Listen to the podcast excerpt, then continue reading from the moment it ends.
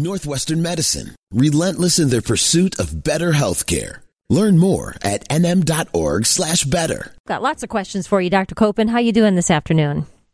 I'm great, Anna. How are you today? Okay. All right. Chief Medical Officer, Northwestern Medicine, Lake Forest Hospital. Make sure I say that. Michigan. I'm looking at Michigan for a couple of reasons.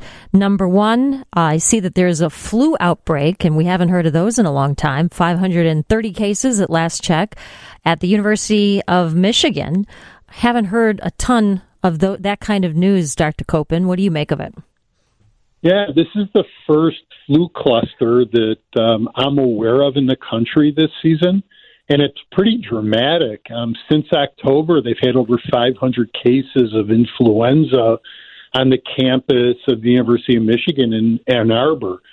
One of the things that the health service people said recently over the last day or two, and this is really important, is 3/4 of the people with flu were not vaccinated, did not receive their annual flu vaccine. So that I think that's a good lesson for all of us about the importance of getting the flu vaccine. So everybody out there, if you've not yet gotten your annual influenza shot, your annual flu shot, please go ahead and get it. You don't want to be one of these people who get flu. That's not a good thing. Now, the other thing, which I think is really good news, Anna, these were young, healthy college students, so nobody wound up in the hospital. So that's a good thing. And then the other interesting tidbit here is CDC has sent a team of investigators to learn from this outbreak. Oh. There's a lot to learn when we see influenza clusters like this. And one thing CDC is really good at is this kind of investigation when there's a cluster of infectious disease. Oh, and you know what, Anna? One more thing. The strain of influenza that they found in Ann Arbor is actually one of the 4 strains of influenza that we're protected for in this annual flu shot. So that's good. Yes, that is great to hear. Very good to hear. When I got the flu, and it is a horrible experience, a couple years ago, my daughter got it too. We both had the flu shot that year, and it just wasn't a coverage strain, so it was a horrible thing to happen. That is good news to hear that, Dr. Kopin. And, you know, a lot of these students, though, are heading home for Thanksgiving break. So another thing just to keep on the radar, I would think. Yeah, you know, and this is going to be true with the whole Thanksgiving week and the Thanksgiving weekend, right? People traveling. I saw where TSA predicts that, like, we're going to be back to pre-pandemic traveling. I mean, there's just a lot of pent-up desire, right, to go see family and friends. So we're going to have a lot of people traveling from lots of different places in the country. And, you know, we can imagine what that might do with different types of viruses, COVID, influenza, other things. So it's everybody should have a wonderful Thanksgiving, but depending on your circumstance and your family's circumstance, as we've been talking about, Anna, it's really important that people exhibit the right kind of caution, where they're going, who they're going to be with. What else stands out to me is I saw this flu outbreak and I thought, geez, we haven't heard of that in a while. And I get why, with mitigations and people staying away from each other, we haven't had flu outbreaks. But Michigan, University of Michigan is where that's happening. Michigan is also recording the most COVID cases in the United States right now. What do you make of that? Yeah, so Michigan somehow managed to avoid our summer wave of COVID. I don't understand how that happens, but there parts of the country just didn't get hit over the summer the same way other places did. You know, even here in Illinois, we had it, right? So Michigan didn't, and it seems like they're getting it now. The way this virus jumps from region to region is fascinating. Nobody really understands it. But when you look at a map of the United States, Anna, it's so interesting how, remember, like early in the summer, the Southeast, Florida, Alabama, Mississippi got hit so hard. In places like Michigan and New Hampshire, there was nothing going on. And now if you look at the heat map and you see where those bright red areas are, it's the exact opposite. Florida and the southeastern states are yellow.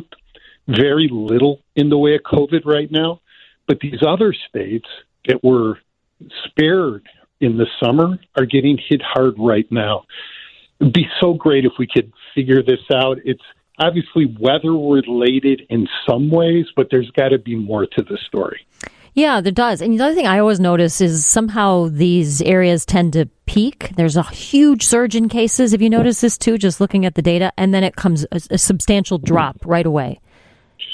Yeah, there's almost like a 90-day time to it too. You know, if we look at it each time this has happened, you know, 2.5, 3 months, and then it drops. It's so interesting. So, you know, as we're, unfortunately, as we garner more and more experience with this is exactly the kind of thing that the epidemiologists will be studying, looking at this data, different parts of the country, to try to get new insights into how a respiratory virus like COVID-19 spreads. And I think that knowledge is going to be very valuable for us as we start taking the lessons of this pandemic and understand how we can act in a different way should we have another pandemic in the future. Does it not follow the general flu data surges and the data, the way when you look at the data, does it follow any similar pattern? Unfortunately not. If we think back to the beginning of the pandemic, March and April of 2020, there was a lot of discussion about that. They're both respiratory viruses. So there was a lot of talk that we could expect this new coronavirus, COVID-19, to behave like the flu. It has decidedly not acted like the flu. So it's just doing something different. And we really do have to figure this out and understand why that is. Yeah, it doesn't help that it doesn't follow those similar patterns, but a lot more to learn about the coronavirus. And I'm sure that we'll get some answers in due time. We have a couple of listeners talking about how they have different sorts of ailments, flus here. And do we have flus, stomach flu someone mentions? Is that going around? Yeah, so all these other viral illnesses, like the viral gastroenteritis, that's just so maddening when you get that. Yeah, that's around. It's November getting into December. We're seeing other respiratory viruses that come around this time of year. So, yeah, absolutely, we're seeing this. And when somebody gets cold-like symptoms now, what we call influenza-like symptoms, you have to be concerned that it could be COVID or it could be influenza. So everybody should have a low hurdle to get tested to know what this is.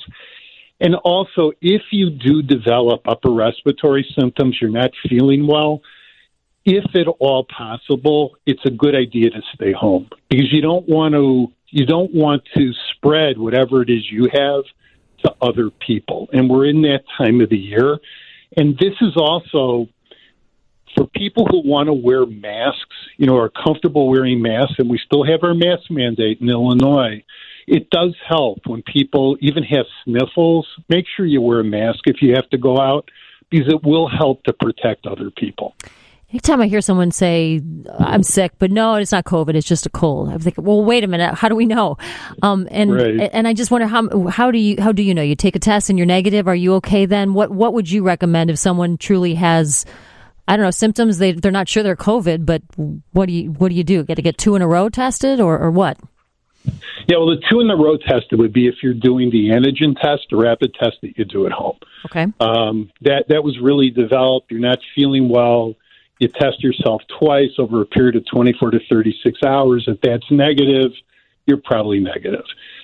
You can also, if it's available, you can go get the PCR test. Stay home until the result of that comes back. That one's very accurate. You just have to wait 24, 48 hours, depending where you get tested, in order to get the results back. But if you have cold symptoms, and you can, it really is a good idea to stay home. I understand not everybody can, but if you can stay home, stay home. You don't want to spread whatever it is to other people. Dr. Kopin, are sneezing and runny nose, are those typical symptoms? I've heard with the Delta variant that those could be the ones that present themselves. Yeah, the Delta variant, unfortunately, is really sneaky that way.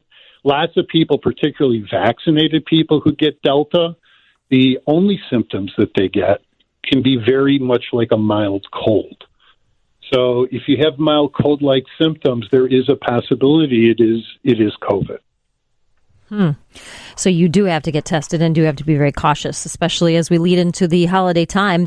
Dr. Kopin, anything else you want to tell us about? Anything else you're noticing in the hospitals? I have heard that more people over the age of 65 are finding themselves in the hospital, even though they're vaccinated.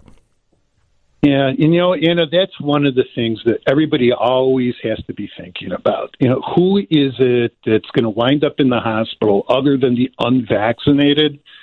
You know, in my... I wish we didn't have to talk about the unvaccinated. You know, people who are unvaccinated are making a choice at this point, right? I mean, we have vaccines. They're plentiful. They're easy to get. If somebody at this point is not vaccinated and they don't have an absolute medical contraindication to getting vaccinated, people are making a choice based on their own free will. But older people, you know, particularly people, you know, not even over 65, but even when you get over like 75 and 80, those folks are at risk of getting sick if they get COVID, and they can get COVID even if they've had a booster. So this is something everybody really has to be aware of. You don't want to be the one responsible giving grandma COVID. And we're seeing these kinds of people, you know, older folks coming to the hospital fully vaccinated, but they come in and they're sick. Now, the good news is most of the people who are vaccinated, even who require admission, even the older ones, they're doing fine. We're having a lot of success treating them. But people who have immunocompromised states and who are older, they can get quite ill. So, you know, we're continually concerned about that population of our patients in the community, and you know everybody has to be thinking about them, particularly now as we're going into the holiday season. Something definitely to keep in mind. One thing here, a listener asked 219, how good are those rapid tests and how often do they come back false negative or false positive? I've had several and they're negative, but I really wonder. Yeah, I mean, they're accurate. They're looking for a particular protein that's on the virus. They were tested in people who had symptoms, you know, like the cold symptoms that we were talking about. So somebody who is asymptomatic, has no symptoms at all, and uses the test, of course it's good that it comes back negative, but we can't be totally certain with the accuracy because that's not how the test was tested. I'm hoping that we're going to get some more data in the near term that's going to help us understand better what the value of these rapid antigen tests are in somebody who's asymptomatic. Dr. Kopin, one more for you, then I promise I'll let you go. 312, why did the other vaccines like polio and measles work, but with COVID you can still get it, and we are asked to get boosters? So for the most part, the vaccines are not 100% effective. So not 100% of people who get any vaccine are fully protected. There's still a group of people who are going to have breakthrough infections regardless of the infection. What happened with polio and what happened with measles, though, is we got to a point where we went over 70% of people getting vaccinated, and that pretty much squashed the infection. So the infection just isn't, the causative organism just isn't around in the population anymore. So we have to hope the same thing is going to happen with COVID. I don't want anyone to think, because there's such a thing as breakthrough infections with the COVID virus, that the vaccine does not work. That's not true. The vaccine works. The vaccine protects us from severe illness, but there always will be a certain percentage of breakthrough infections. That's just the nature of viral infections, and it's just the nature of our vaccines.